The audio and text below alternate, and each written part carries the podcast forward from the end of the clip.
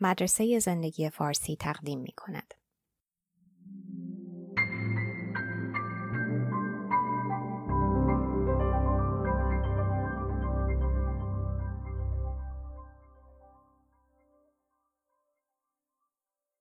ترجمه و صدا دکتر ایمان فانی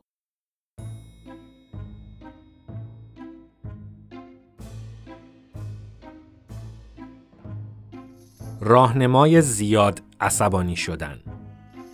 فکرشم نکنید که ممکنه هرگز شما اشتباه کرده باشین.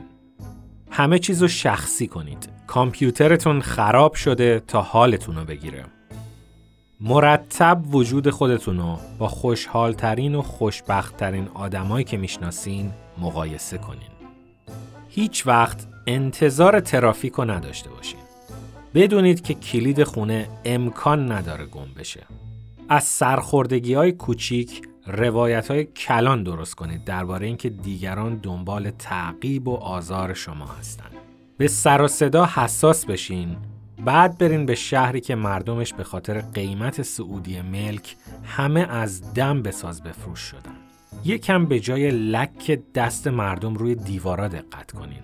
و همینطور به بشقابای لپر و حولای کف هموم اینا رو نوعی توهین شخصی ببینین به اندازه کافی نخوابین و هیچ وقت هم قبول نکنین که خلق بدتون مال خستگیه انتظار داشته باشین بچه هاتون حق شناس باشن ازدواجتون با شادترین زوجی که رسانه ها امروز دارن مطرح می‌کنن مقایسه کنین بیشتر مشکلات زندگیتون رو بندازید گردن دروغگویی و کوته فکری همسرتون و خونوادهش.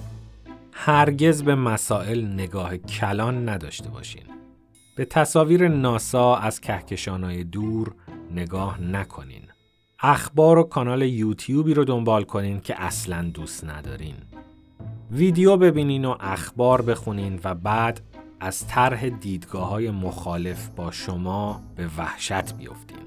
هیچ وقت به عصبانیت دیگران دقت نکنین. سعی کنین نفهمین آدما این موقع چقدر پوچ و مزهک میشن. به این باور برسین که عصبانیت باحاله، سکسیه یا کار آدم رو را میندازه. خودتون رو جدی بگیرین و در عین حال ته دلتون از خودتون متنفر باشین. لبخند رو یک کالای لوکس بدونین که شما پولشو ندارین تهیه کنین.